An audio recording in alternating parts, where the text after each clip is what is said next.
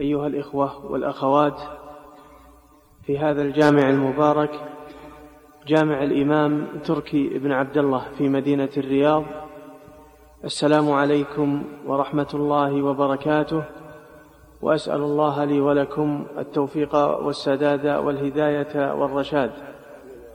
يسرنا في هذه الليلة ضمن سلسلة محاضرات وندوات هذا الجامع المبارك والتي تقام كل يوم خميس بعد صلاة المغرب أن نستضيف صاحب الفضيلة الشيخ الدكتور سعيد بن علي بن وهف القحطاني والذي سيتحدث عن موضوع هو بعنوان التشبه بالمشركين خطره وآثاره وعلاجه فليتفضل مشكورا مأجورا بارك الله فيه وسدد خطاه.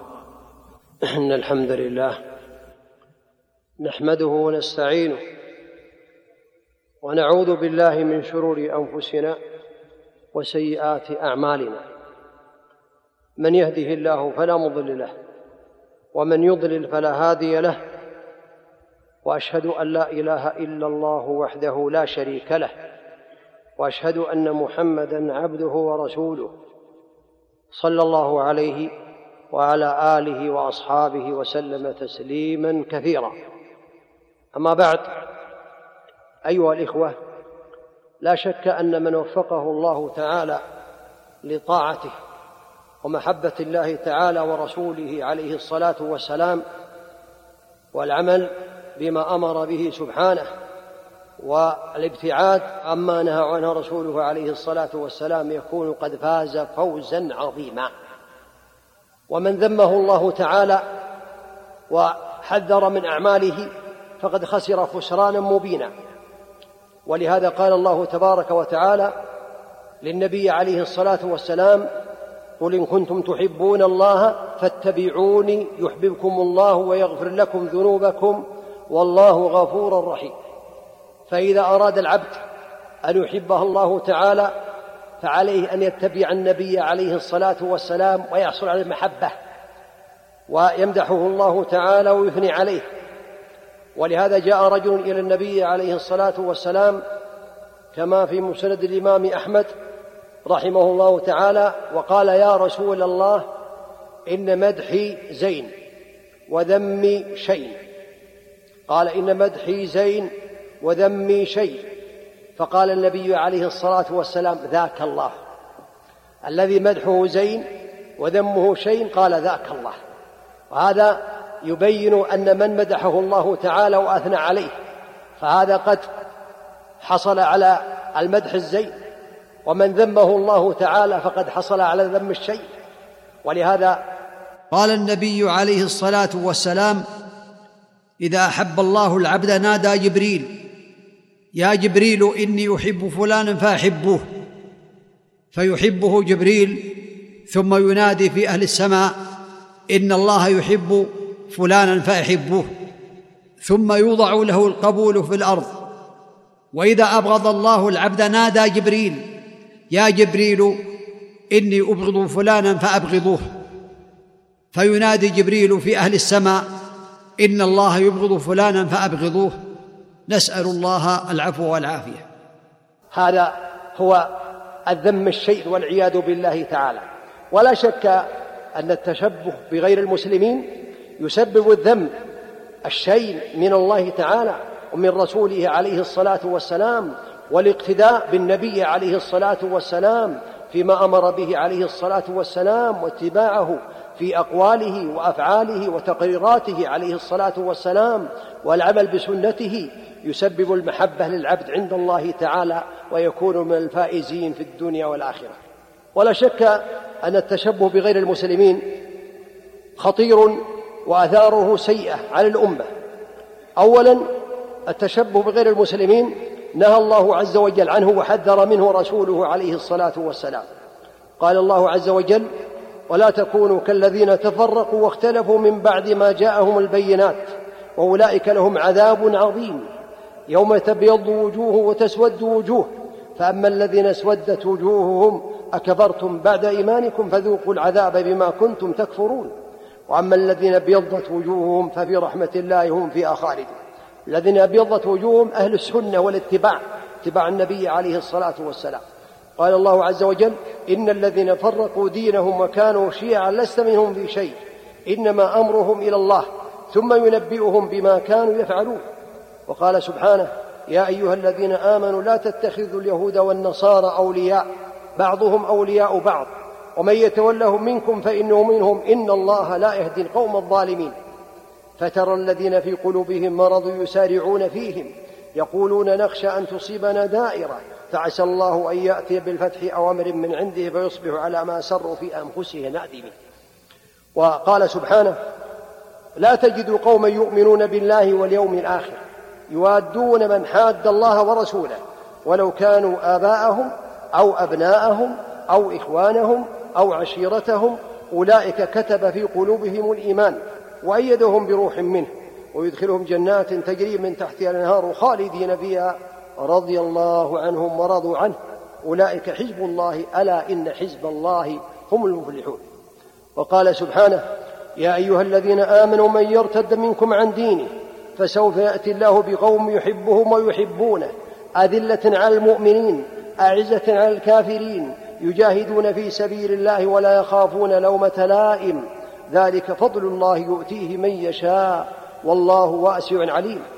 إنما وليكم والله ورسوله والذين آمنوا الذين يقيمون الصلاة ويؤتون الزكاة وهم راكعون. ومن يتولى الله ورسوله والذين آمنوا فإن حزب الله هم الغالبون. يا أيها الذين آمنوا لا تتخذوا الذين اتخذوا دينكم هزوا ولعبا. من الذين أوتوا الكتاب من قبلكم والكفار أولياء واتقوا الله إن كنتم مؤمنين. وإذا ناديتم إلى الصلاة اتخذوها هزوا ولعبا ذلك بأنهم قوم لا يعقلون. ولا شك أن المحبة للناس أو للإنسان تجلب المشابهة والمتابعة. فإذا أحب إنسان قوما أو أحدا من الناس أحب أن يشابهه وأن يماثله. وغير ذلك من الآيات كثير. وذم النبي عليه الصلاة والسلام من تشبه بغير المسلمين في احاديث كثيرة لا تحصر لكن منها قوله عليه الصلاة والسلام للصحابة عندما علموا بقدوم أبي عبيدة رضي الله عنه من البحرين بمال كثير فصلوا معه الفجر يلتمسون المال فقال عليه الصلاة والسلام أبشروا وأملوا. ما يسركم فوالله من الفقر أخشى عليكم ولكن أخشى عليكم أن تبسط الدنيا عليكم كما بسطت على من كان قبلكم فتنافسوها كما تنافسوها وتهلككم كما أهلكتهم أخرجه البخاري ومسلم. هذا يدل على أن النبي عليه الصلاة والسلام بين أن من كان قبلنا تنافسوا على الدنيا فتنافسوها فهلكوا وبين النبي عليه الصلاة والسلام أنه يخشى ذلك علينا صلوات الله وسلامه عليه. وحذر النبي عليه الصلاة والسلام عن الوقوع في الفتن التي وقع فيها من كان قبلنا. ومن ذلكم قوله عليه الصلاة والسلام فاتقوا الدنيا واتقوا النساء. فإن أول فتنة بني إسرائيل كانت في النساء رواه مسلم وغيره. وقال عليه الصلاة والسلام ولا تختلفوا فإن من كان قبلكم اختلفوا فهلكوا رواه البخاري. هذا يدل على عظم المخالفة والاختلاف. وأخبر النبي عليه الصلاة والسلام أن كثيرا من أمته تقع في التشبه بمن كان قبلها فقال لتأخذن أمتي ماخذ القرون قبلها شبرا بشبر وذراعا بذراع. قالوا فارس والروم. قال فمن الناس إلا أولئك. رواه البخاري. هذا فيه أمر عظيم يبين النبي عليه الصلاة والسلام أنه لا بد من اتباعهم. ولو قال قائل فما الفائدة؟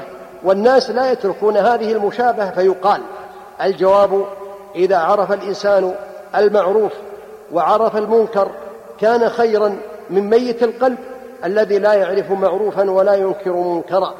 قد أوجب الله تعالى على طائفة من الأمة الدعوة إلى الله تعالى والأمر بالمعروف والنهي عن المنكر فقال عز وجل ولتكن منكم أمة يدعون إلى الخير ويأمرون بالمعروف وينهون عن المنكر وأولئك هم المفلحون. وقال النبي عليه الصلاة والسلام من حديث أبي سعيد رضي الله عنه من رأى منكم منكرا فليغيره بيده فإن لم يستطع فبلسانه فإن لم يستطع فبقلبه وذلك أضعف الإيمان. وهذا الحديث يبين أن الأمر بالمعروف والنهي عن المنكر واجبان على كل أحد على حسب هذه الدرجات وعلى حسب علمه وما أعطاه الله تعالى من الفقه في الدين.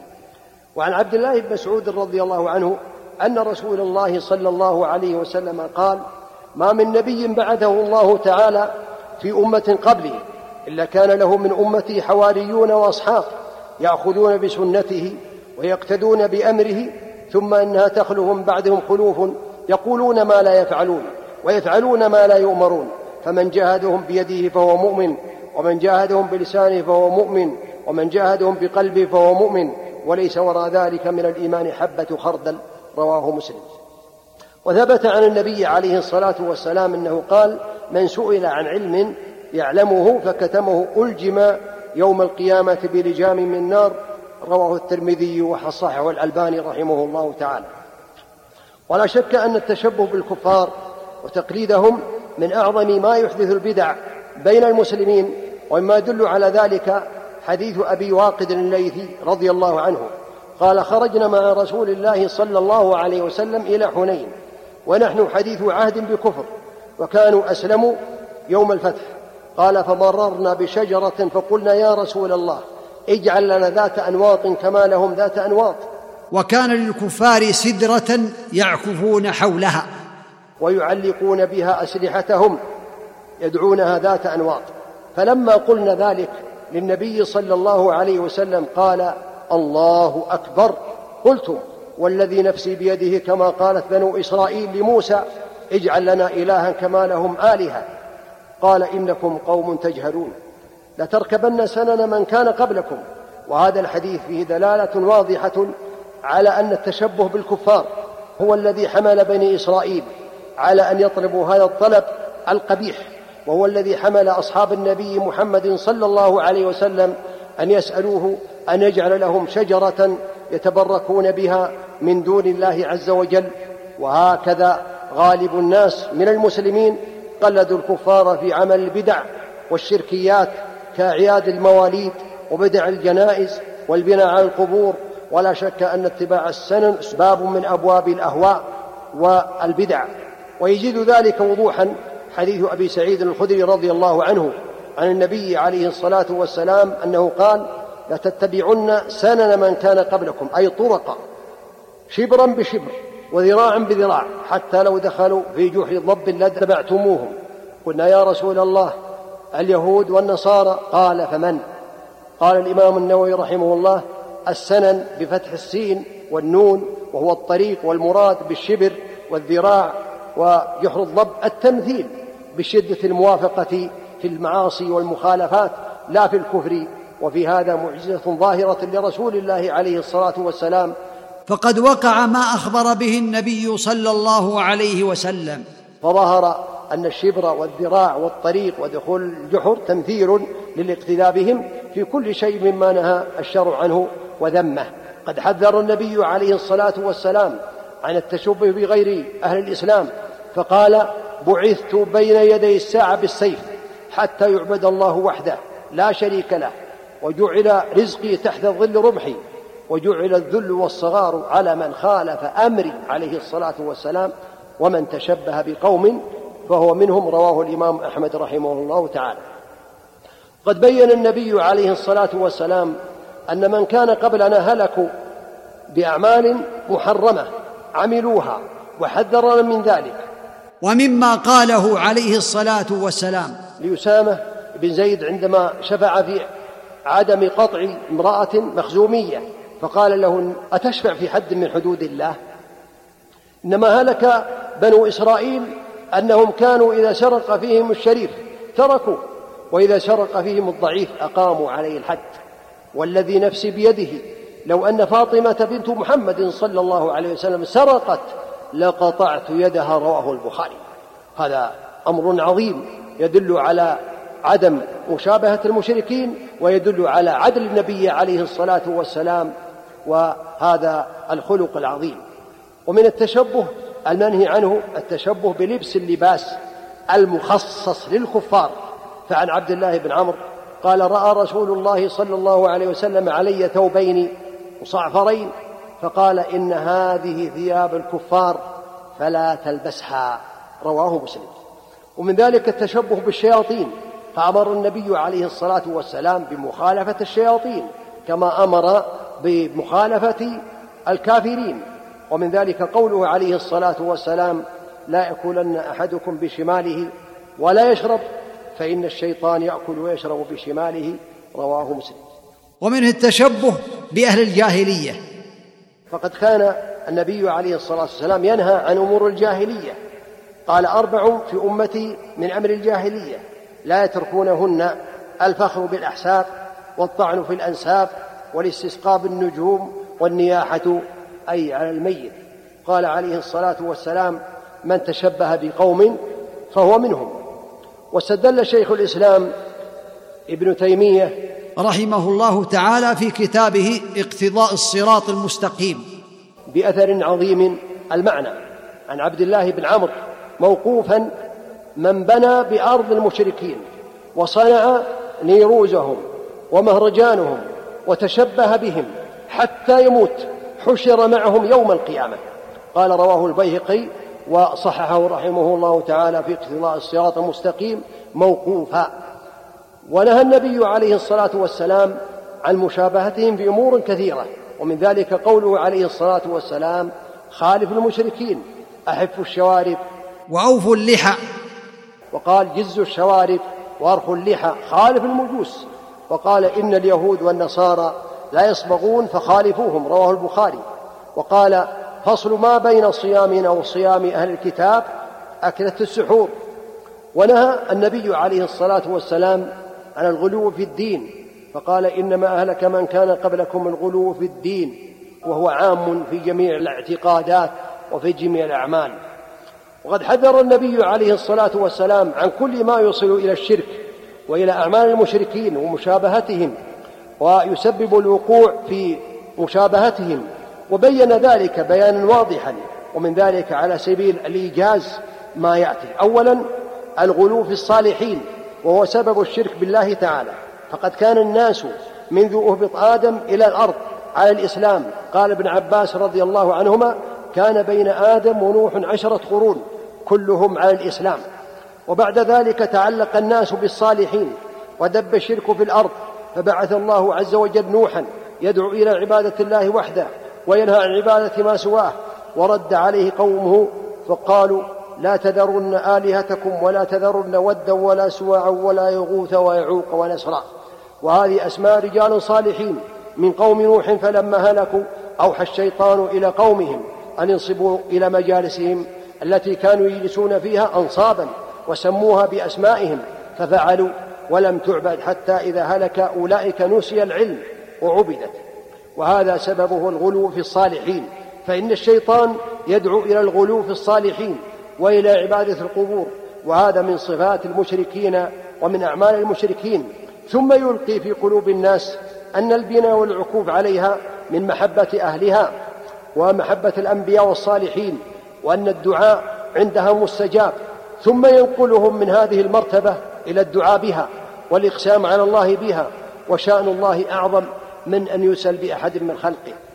فإذا تقرر ذلك عندهم نقلهم إلى دعاء أصحاب القبر. وهي دعاء الناس إلى عبادته واتخاذه عيدا. سؤال الشفاعة من دون الله واتخاذ قبره وثنا. تعلق عليه الستور ويطاف به ويستلم ويقبل ويذبح عنده والعياذ بالله تعالى. ثم ينقلهم الشيطان من ذلك إلى مرتبة رابعه وهي دعاء الناس إلى عبادته واتخاذه عيدا. ثم ينقلهم إلى أن من نهى عن ذلك فقد تنقص أهل هذه الرتب العالية من الأنبياء والصالحين وعند ذلك يغضبون. ولهذا حذر الله عباده من الغلو في الدين والإفراط بالتعظيم بالقول والفعل أو الاعتقاد ورفع المخلوق عن منزلته التي أنزله الله تعالى إياها. كما قال الله تعالى يا أهل الكتاب لا تغلوا في دينكم ولا تقولوا على الله إلا الحق إنما المسيح عيسى ابن مريم رسول الله وكلمته ألقاها إلى مريم وروح منه. ثم الإفراط في المدح والتجاوز فيه والغلو في الدين من صفات غير المسلمين في الغالب. حذر رسول الله عليه الصلاة والسلام على الإطراء في المدح فقال لا تطروني كما أطرت النصارى بن مريم. فإنما أنا عبده فقولوا عبد الله ورسوله. وقال النبي عليه الصلاة والسلام إياكم والغلو في الدين. فإنما هلك من كان قبلكم الغلو في الدين. بناء المساجد على القبور وتصوير الصور فيها من أعمال المشركين قد حذر عن ذلك النبي عليه الصلاة والسلام وعن اتخاذ المساجد على القبور وعن اتخاذها مساجد لأن عبادة الله عند قبور الصالحين وسيلة إلى عبادتهم. ولهذا لما ذكرت أم حبيبة وأم سلمة رضي الله عنهما لرسول الله عليه الصلاة والسلام كنيسة في الحبشة فيها تصاوير قال إن أولئك إذا كان فيهم الرجل الصالح فمات بنوا على قبره مسجدا وصوروا فيه تلك الصور. أولئك شرار الخلق عند الله يوم القيامة. ومن حرص النبي عليه الصلاة والسلام على أمته أنه عندما نزل به الموت قال لعنة الله على اليهود والنصارى اتخذوا قبور أنبيائهم مساجد قالت عائشة رضي الله عنها يحذر ما صنعوا يعني يحذر عن التشبه بهم عليه الصلاة والسلام. وقال قبل أن يموت بخمس ألا وإن من كان قبلكم كانوا يتخذون قبور أنبيائهم وصالحهم مساجد.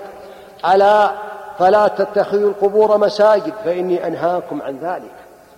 اتخاذ القبور مساجد من أعمال غير المسلمين في الغالب. حذر النبي عليه الصلاة والسلام أمته عن اتخاذ قبره وثنا. يعبد من دون الله. ومن باب أولى غيره من الخلق. فقال اللهم لا تجعل قبري وثنا. يعبد شد غضب الله على قوم اتخذوا قبور أنبيائهم مساجد. إسراج القبور وزيارة النساء لها من التشبه بغير المسلمين. حذر النبي عليه الصلاة والسلام عن إسراج القبور لأن البناء عليها وإسراجها وتجسيسها والكتابة عليها واتخاذ المساجد عليها من وسائل الشرك ومن أعمال المشركين. فعن ابن عباس رضي الله عنهما قال لعن رسول الله صلى الله عليه وسلم زائرات القبور. والمتخذين عليها المساجد والسرج. الجلوس على القبور والصلاة إليها. لم يترك النبي عليه الصلاة والسلام بابا من أبواب الشرك التي توصل إليه إلا سده ومن ذلك قوله عليه الصلاة والسلام لا تجلسوا على القبور ولا تصلوا إليها. اتخاذ القبور عيدا وهجر الصلاة في البيوت. بين النبي عليه الصلاة والسلام أن القبور ليست مواضع للصلاة وأن من صلى عليه وسلم فستبلغه صلاته سواء كان بعيدا عن قبره أو قريبا.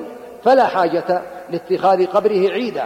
لا تجعلوا بيوتكم قبورا ولا تجعلوا قبري عيدا وصلوا علي فإن صلاتكم تبلغني حيث كنتم. قال النبي الرحيم عليه الصلاة والسلام إن لله ملائكة سياحين يبلغوني عن أمتي السلام. فإذا كان قبر النبي عليه الصلاة والسلام أفضل قبر على وجه الأرض وقد نهى عن اتخاذه عيدا فغيره أولى بالنهي كائنا من كان. الصور وبناء القباب على القبور كان النبي عليه الصلاة والسلام يطهر الأرض من وسائل الشرك فيبعث بعض أصحابه إلى هدم القباب المشرفة على القبور وطمس الصور. فعن أبي هلياج رضي الله عنه قال قال لي علي بن أبي طالب ألا أبعثك على ما بعثني عليه رسول الله عليه الصلاة والسلام؟ ألا تدع تمثالا إلا طمسته ولا قبرا مشرفا إلا سويته. شد الرحال إلى غير المساجد الثلاثة من أسباب الوقوع في الشرك ومن أسباب الوقوع في البدع. وكما سد النبي عليه الصلاة والسلام كل باب يوصل إلى الشرك فقد حمى حمى التوحيد عما يقرب منه ويخالطه من الشرك وأسبابه فقال عليه الصلاة والسلام لا تشد الرحال إلا إلى ثلاثة مساجد مسجدي هذا والمسجد الحرام والمسجد الأقصى فدخل في هذا النهي شد الرحال لزيارة القبور والمشاهد وهو الذي فهمه الصحابة رضي الله عنهم من قول النبي عليه الصلاة والسلام ولهذا عندما ذهب أبو هريرة رضي الله عنه إلى الطور فلقيه بصرة بن أبي بصرة فقال من أين جئت؟ قال من الطور. فقال لو أدركتك قبل أن تخرج إليه ما خرجت إليه. سمعت رسول الله عليه الصلاة والسلام يقول لا تعمل المطي إلا إلى ثلاثة مساجد ولهذا قال شيخ الإسلام ابن تيمية رحمه الله وقد اتفق الأئمة على أنه لو نذر أن يسافر إلى قبره عليه الصلاة والسلام أو غيره من الأنبياء والصالحين لم يكن عليه أن يوفي بنذره بل ينهى عن ذلك. الزيارة البدعية للقبور من وسائل الشرك ومن أعمال المشركين لأن زيارة القبور نوعان. النوع الأول زيارة شرعية يقصد بها السلام عليهم والدعاء لهم كما يقصد الصلاة على أحدهم إذا مات على صلاة الجنازة وليتذكر الموت بشرط عدم شد الرحال والاتباع سنة النبي عليه الصلاة والسلام. أما زيارة الشركية أو البدعية فهي ثلاث أنواع. من يسأل الميت حاجته وهؤلاء من جنس عباد الأصنام. من يسأل الله تعالى بالميت كمن يقول أتوسل إليك بنبيك أو بحق الشيخ فلان وهذا من البدع المحدثة في الإسلام. ولا يصل إلى الشرك الأكبر فهو لا يخرج عن الإسلام كما يخرج الأول. من يظن أن الدعاء عند القبور مستجاب أو أنه أفضل من الدعاء في المسجد وهذا من المنكرات بإجماع العلماء. والصلاة عند طلوع الشمس وعند غروبها من وسائل الشرك ومن أعمال المشركين لما في ذلك من التشبه بالذين يسجدون لها في هذين الوقتين. قال النبي عليه الصلاة والسلام لا تحروا بصلاتكم طلوع الشمس ولا غروبها فإنها تطلع بين قرني شيطان. والخلاصة أن وسائل الشرك التي توصل إليه هي كل وسيلة وذريعة تكون طريقا إلى الشرك الأكبر ومن الوسائل التي لم تذكر هنا تصوير ذوات الأرواح والوفاء بالنذر في مكان يعبد فيه صنم أو يقام فيه عيد من أعياد الجاهلية وغير ذلك من وسائل الشرك. ومن أعظم من كتب في هذا الموضوع كتابا عظيما لم يؤلف قبله مثله ولن يؤلف بعده مثله. شيخ الإسلام ابن تيمية رحمه الله تعالى المتوفى عام 728 قد ألف كتابا عظيما جامعا لما يحتاج المسلمون في هذا الموضوع سماه اقتضاء الصراط المستقيم لمخالفة أصحاب الجحيم. لم يؤلف قبله كما سمعتم مثله ولن يؤلف بعده مثله في اقتضاء الصراط المستقيم لمخالفة أصحاب الجحيم. هذا الكتاب يشتمل على ما يحتاجه المسلمون وملخص ما في هذا الكتاب أنه بجملته يعبر عن دراسة تفصيلية فريدة لهذا الموضوع المهم والخطير في حياة المسلمين الذي يعتبر أصلا من أصول العقيدة الإسلامية. فإن المؤلف رحمه الله تعالى استوفى مسألة النهي عن التشبه بالكفار من أصولها وفروعها وأدلتها العقلية والنقلية وما ورد فيها من آثار ومواقف عن سلف الأمة بأسلوب علمي رصين. يشبع القارئ ويجعله يشعر أنه أمام قضية واضحة. المعالم بين فيه المسالك جلية الدليل والحكم فلا يخرج من مسألة بحثها المؤلف إلا وقد فهمها واقتنع بأدلتها وما توصل إليه فيها من حكم. الأمر الثاني أن هذه القاعدة التي أصلها المؤلف رغم أنها من أهم أصول عقيدة السلف الصالح في القرون الثلاثة الفاضلة وأن الصحابة والتابعين وتابعيهم يحذرون الأمة من التهاون بها والوقوع فيما نهى الله عنه ورسوله عليه الصلاة والسلام من مشابهة الكفار والأعاجم ونحوهم وبرغم وضوح أدلة هذا الأصل في الكتاب والسنة وتحذير الرسول عليه الصلاة والسلام من الوقوع في ذلك رغم هذا كله كاد هذا الأصل العظيم أن يمحى من أذهان أكثر المسلمين بعد القرون الثلاثة الفاضلة فوقعوا في المحذور وأخذوا بسنن الأمم حذو القذة بالقذة. فمما وقعوا فيه على سبيل المثال البناء على القبور كما تقدم واتخاذ المساجد عليها هذا ملخص ما في الكتاب. واتخاذ المساجد عليها وهذه مسألة واضحة في سنة النبي عليه الصلاة والسلام. ويتضح لنا ذلك لو استعرضنا أهم الموضوعات التي بحثها المؤلف رحمه الله تعالى شيخ الإسلام وهي موجودة في زمنه وتجدها أيضا بين المسلمين اليوم من التشبه بالكفار والأعاجم غير المسلمين في الزي واللباس والعادات والتقاليد واللغة والأعياد والاحتفالات ونحوها من الأمور الأخرى. وذلك أنه رحمه الله تعالى نبه على أصلين من أصول الدين لا غنى للمسلم عن فهمهما ولكل واحدة منهما علاقة بالأخرى. الأصل الأول أن إخبار الرسول عليه الصلاة والسلام القاطع الأكيد بأن أمته ستتبع سنن الأمم التي سبقتها من اليهود والنصارى وفارس والروم. ونحوهم شبرا بشبر وذراعا بذراع وهذا يعني أن طوائف من هذه الأمة سوف تتشبه بالكفار قطعا. الأصل الثاني إخباره صلى الله عليه وسلم القاطع والأكيد أيضا بأن الله تعالى تكفل بحفظ الدين. وأنه لا تزال طائفة من المسلمين. على الحق ظاهرين حتى تقوم الساعة وأن الأمة لا تجتمع على ضلالة فرحمه الله تعالى. ثم بين رحمه الله تعالى من أنواع هذه الأمور فبين وشخص المؤلف رحمه الله تعالى أكثر الأمراض وأنواع الشبه والتشبه والتقليد للكافرين التي وقع فيها المسلمون. فذكر طائفة من ذلك في العبادات وأخرى في السلوك والأخلاق والعادات وثالثة في الاعتقادات والإرادات فمن البدع في العبادات إحداث أعياد واحتفالات لم يشرعها الله ولا رسوله عليه الصلاة والسلام إنما فعلتها الأمم الأخرى كاليهود والنصارى أو فارس والروم ونحوهم.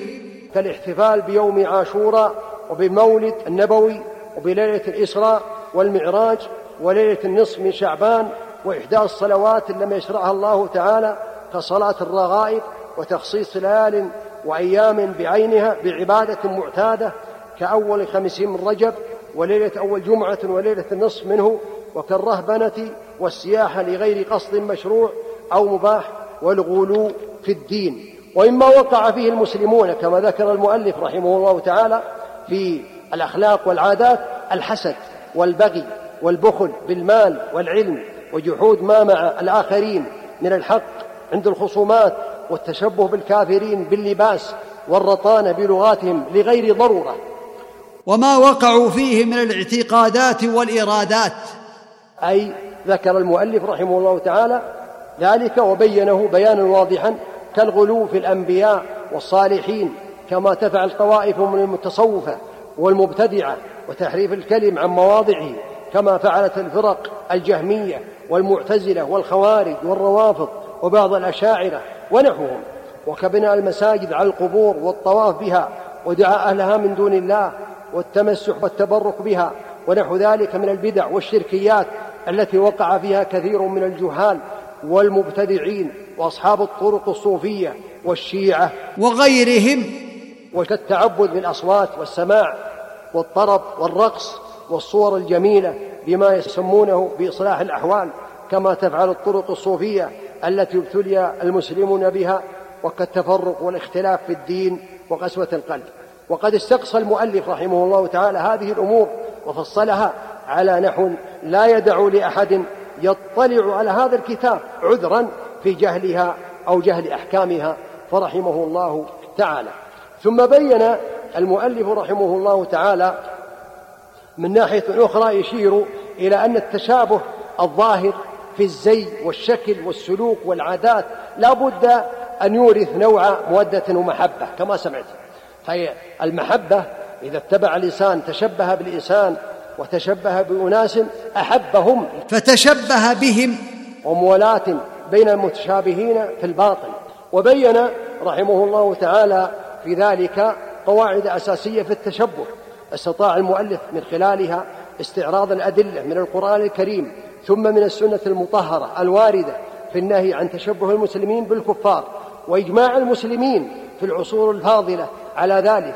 أن يوصلنا إلى النتائج الآتية. أن جنس المخالفة للكافرين والأعاجم ونحوهم أمر مقصود للشارع. وأن التشبه بهم منهي عنه في الجملة في عامة أمورهم الدينية والدنيوية.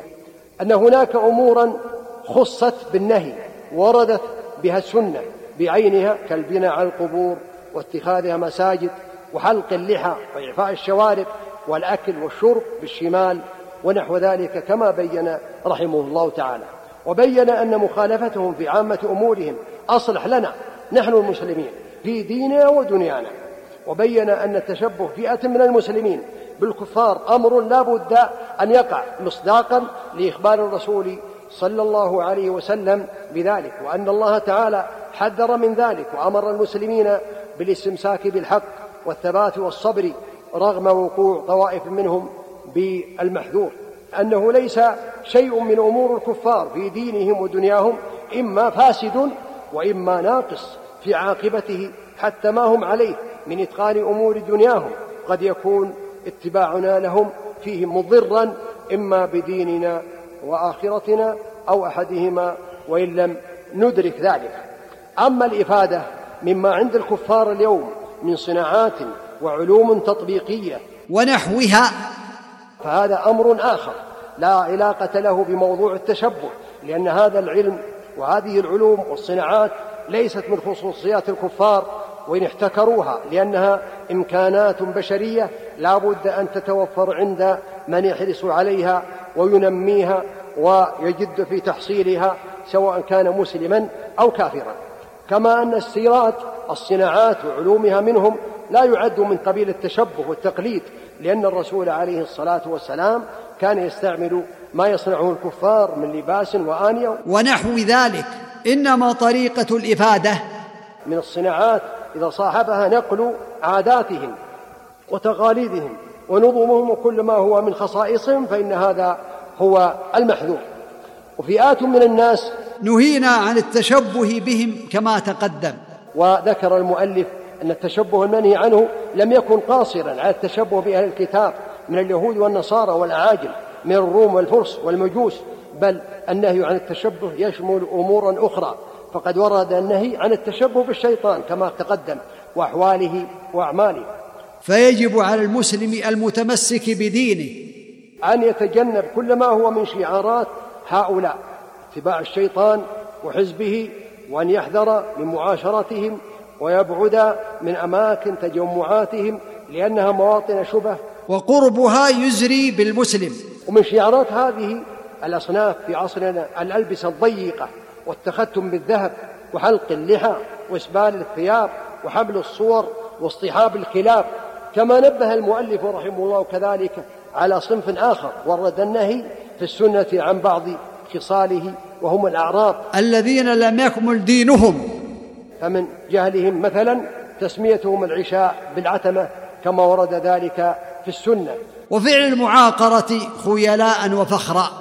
وهم أسرع من غيرهم إلى العصبية والجاهلية والفخر بالأحساب والطعن في الأنساب كما أنهم أبعد عن الجمعة والجماعات. ونحو ذلك. والمؤلف رحمه الله تعالى ذكر هذا كله وهذا في الحقيقة اختصار لما ذكره المؤلف رحمه الله تعالى ومما ذكر الأعياد والاحتفالات البدعية من أشد وأخطر ما تساهل فيه المسلمون بعد القرون الفاضلة. لذلك نجد أن المؤلف رحمه الله تعالى أطال في مسألة الأعياد البدعية. فقد بين أن الله تعالى لم يشرع المسلمين إلا عيدين هما عيد الأضحى وعيد الفطر وأن الرسول صلى الله عليه وسلم نهى عن اتخاذ الأعياد سواء كانت أعيادا جديدة أو أعيادا قديمة وغير ذلك مما يحيى كما بين أن مسألة الأعياد من المسائل الشرعية التعبدية التي لا يجوز الابتداع فيها ولا الزيادة ولا النقص فلا يجوز إحداث أعياد غير ما شرعه الله تعالى ورسوله عليه الصلاة والسلام. هذا مما بينه المؤلف رحمه الله تعالى بيانا واضحا وبين رحمه الله تعالى حول مفهوم البدعة أن كل بدعة ضلالة بصريح السنة ومنطوقها حيث ذكر الرسول صلى الله عليه وسلم أن كل بدعة ضلالة وأن شر الأمور محدثاتها وأن كل محدث بدعة وأن البدع التي محل الكلام هنا ما أحدثه الناس في العبادات وشعائر الدين وشرائعه. كالأعياد المحدثة والبدع التي أحدثها الناس حول القبور والمزارات والمشاهد والصلوات المحدثة. مثل صلاة الرغائب كما تقدم والصلاة الألفية والصيام المحدث مثل صيام أول خميس من رجب ونحو ذلك. وأما العادات فالأصل فيها الإباحة إلا ما حرمه الله تعالى. مسألة أن كل بدعة في الدين ضلالة محرمة هذا مما أجمع عليه الصحابة والسلف الصالح. ولم تنتشر البدع إلا بعد القرون الثلاثة الفاضلة حين صارت للروافض والقرامطة دولة وكثرت الطرق الصوفية النكدة ما اعتاده بعض الناس أو حتى أكثرهم في بلاد المسلمين من الإقرار ببعض البدع وعملهم لها وسكوت بعض العلماء عنها وعمل بعضهم لها.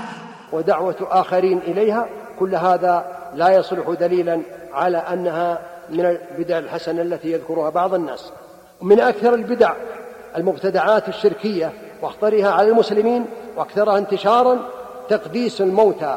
وقبورهم والبناء عليها وتخصيص النذر لها والذبح عندها ودعاء أصحابها من دون الله والتمسح بها وشد الرحال إليها والعكوف والمجاورة عندها والصلاة عندها وفيها واتخاذ الآثار آثار الأنبياء والصالحين ونحوها ومزارات ومشاهد والتبرك بها واتخاذها أعيادا ونحو ذلك مما هو معروف ومنتشر بين المسلمين منذ القرن الرابع.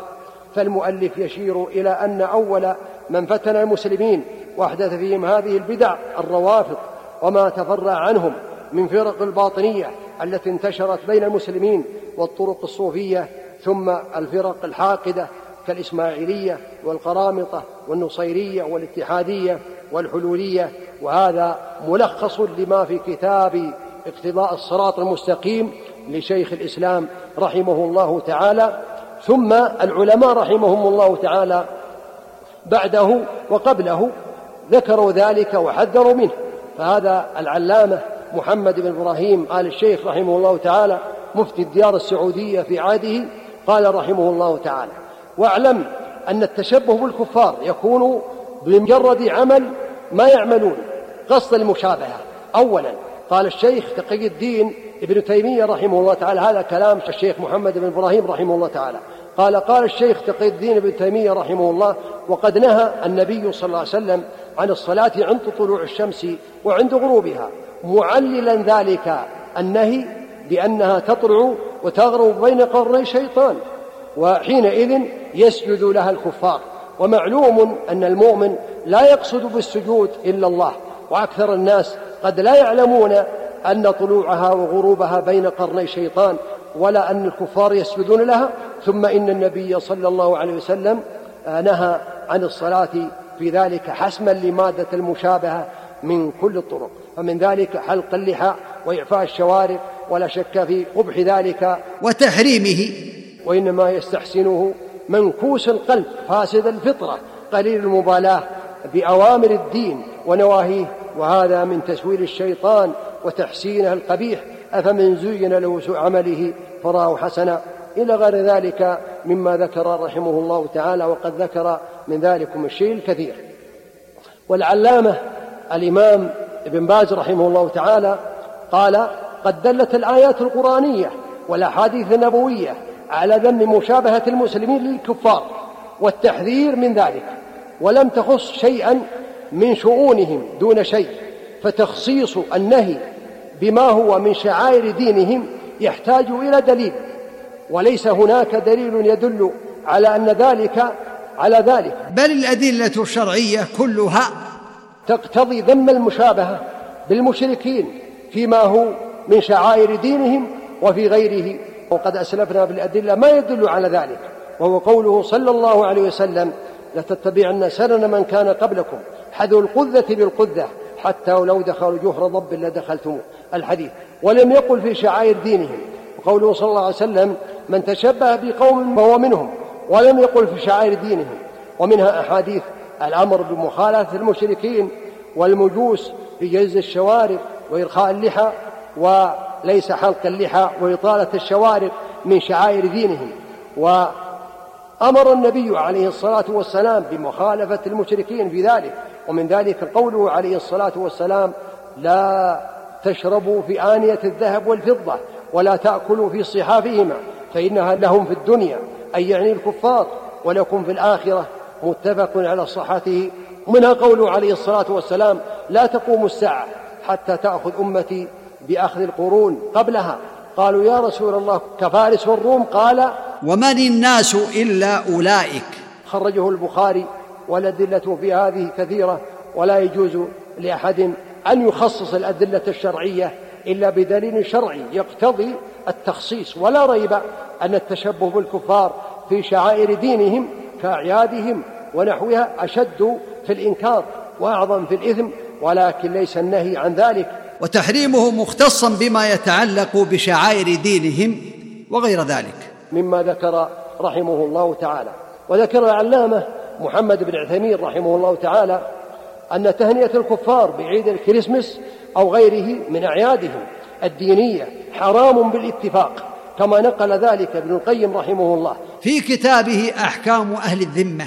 حيث قال وأما التهنئة بشعائر الكفر المختصة به فحرام بالاتفاق مثل أن يهنئهم بأعيادهم وصومهم فيقول عيد مبارك عليك أو تهنى بهذا العيد ونحوه فهذا إن سلم قائله من الكفر فهو من المحرمات وهو بمنزلة التهنئة بسجوده للصليب بل ذلك أعظم إثما عند الله تعالى وأشد مقتا من التهنئة بشرب الخمر وقتل النفس وارتكاب الفرج الحرام. ونحوه وكثير ممن لا قدر للدين عنده يقع في ذلك ولا يدري قبح ما فعل فمن هنأ عبدا بمعصية أو بدعة أو كفر فقد تعرض لمقت الله تعالى وسخطه. انتهى كلامه رحمه الله تعالى. وإنما كانت تهنئة الكفار بأعيادهم هذا قول ابن عثيمين رحمه الله تعالى. الدينية حراما وبهذه المثابة التي ذكرها ابن القيم لأن فيها إقرارا لما هم عليه من شعائر الكفر ورضا به لهم. وإن كان هو لا يرضى بهذا الكفر لنفسه. ولكن يحرم على المسلم أن يرضى بشعائر الكفر أو يهني بها غيره لأن الله تعالى لا يرضى بذلك كما قال الله تعالى إن تكفروا فإن الله غني عنكم ولا يرضى لعباده الكفر. وإن تشكروا يرضه لكم. ثم قال رحمه الله تعالى مقياس التشبه أن يفعل المتشبه ما يختص به المتشبه به. فالتشبه بالكفار أن يفعل المسلم شيئا من خصائصهم. أما ما انتشر بين المسلمين وصار لا يتميز به الكفار فإنه لا يكون تشبها. فلا يكون حراما من أجل أنها تشبه إلا أن يكون محرما من جهة أخرى. وهذا الذي قلناه هو مقتضى مدلول هذه الكلمة. أسأل الله عز وجل بأسمائه الحسنى والصفات العلى أن يجعلنا من أتباع النبي عليه الصلاة والسلام المتمسكين بهديه عليه الصلاة والسلام وعلى ما يحبه الله تعالى ويرضاه. وهذا الموضوع موضوع عظيم لا يتكلم فيه مثلي لكن نقلت لكم أقوال الأئمة العلماء الأعلام أهل الإسلام في هذا الموضوع لأنه موضوع أكبر مني وأكبر من كلامي. أسأل الله عز وجل بأسماء الحسنى والصفات العلى أن يتقبل مني ومنكم وجميع المسلمين وصلى الله وسلم وبارك على نبينا محمد وعلى آله وأصحابه أجمعين. شكر الله لكم فضيلة الشيخ سعيد على هذه الكلمات. وجعل ذلك في موازين حسناتكم. أيها الإخوة والأخوات نستمع الآن إلى تعليق من سماحة شيخنا ووالدنا الشيخ عبد العزيز بن عبد الله آل الشيخ مفتي عام المملكة على هذه المحاضرة فليتفضل مشكورا مأجورا بارك الله فيه. بسم الله الرحمن الرحيم. الحمد لله رب العالمين. اللهم صل وسلم وبارك على عبدك ورسولك محمد أشرف الأنبياء والمرسلين وعلى آله وأصحابه أجمعين وعلى من تبعهم بإحسان إلى يوم الدين وبعد. فالشيخ سعيد وفقه الله تحدث في موضوع مهم جدا وهو مشابهة المشركين مشابهة أعداء الدين من الوثنيين والكتاب وغيرهم في موضوع مهم جدا أتى على كثير من فقراته بين القواعد الشرعية في ذلك واستدل بالأدلة الشرعية على هذا كله فجزاه الله عما قدم خيرا. لا شك أن الله جل وعلا اختار أمة محمد صلى الله عليه وسلم فجعلهم خير الناس. كنتم خير أمة أخرجت للناس. اختار لهم من الدين أكمله. اليوم أكملت لكم دينكم وأتممت عليكم نعمتي. ورضيت لكم الإسلام دينا. واختار محمدا أشرف الأنبياء واختار الكتاب العزيز الذي جعله مهيمن على من سبقه جامعا لكل خير وأنزلنا إليك الكتاب مصدقا لما بين الكتاب ومهيمن عليه.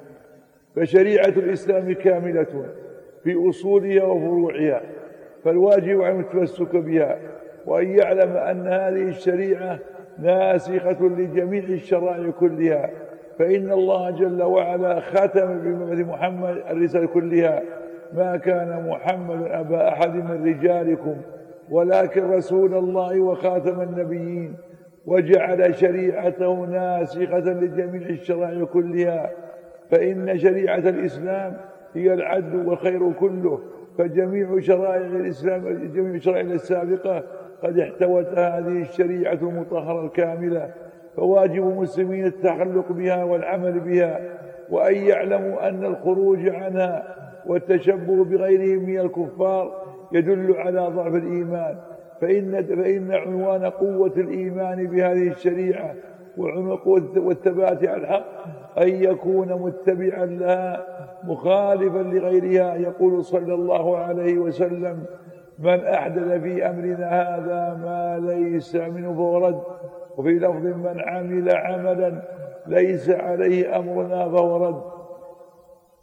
فالمسلم إذا عرف أن إذا علم أن الله شرفه بالإسلام وأعزه بالإسلام ورفعه بالإسلام ومن عليه بهذا الدين القويم واختاره له فليحمد الله على هذه النعمة وليتمسك بهذا الدين وليبتعد عن كل مخالفيه فإن من خالف هذه الشريعة مهما انتسب لأي مذهب أو مبدأ لا يجوز لا يجوز أن يسمع له ولا يقبل قوله بل كل كل عمل حذرنا منه لكونه من أعمال غيرنا فالواجب أن نبتعد عنه ونحذر منه ونتمسك بهذه الشريعة ونثبت ونسأل الثبات عليها والاستقامة عليها.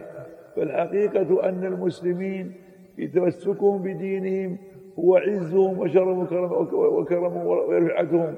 وتخلفهم عن دينهم بتقليد أعدائهم يدل على ضعف التمسك وقلة اليقين. فلو كان هناك إيمانا صادقا لأدى إلى اتباع هذه الشريعة والبعد عن عن كل من يخالفها وعدم التشبه بأعداء الدين لا سيما في المعتقد في البناء على القبور في الصلاة في القبور في عبادة غير الله والشرك به في تحكيم غير شريعة الله في تعطيل حدود الله إلى إلى غير ذلك مما ذكره الشيخ وفقه الله. في مواضع كثيرة من التشبه بغير المسلم في العادات والأخلاق والتقاليد ويصعب وأعظم شيء التشبه بالاعتقادات ومسائل العقيدة فإن التشبه بهم من مصيبة. يتركبن سنة من كان قبلكم حذر القدة بالقدة حتى لو دخلوا دخلوا جهر دخلتموه قالوا يا رسول الله اليهود والنصارى قال فمن؟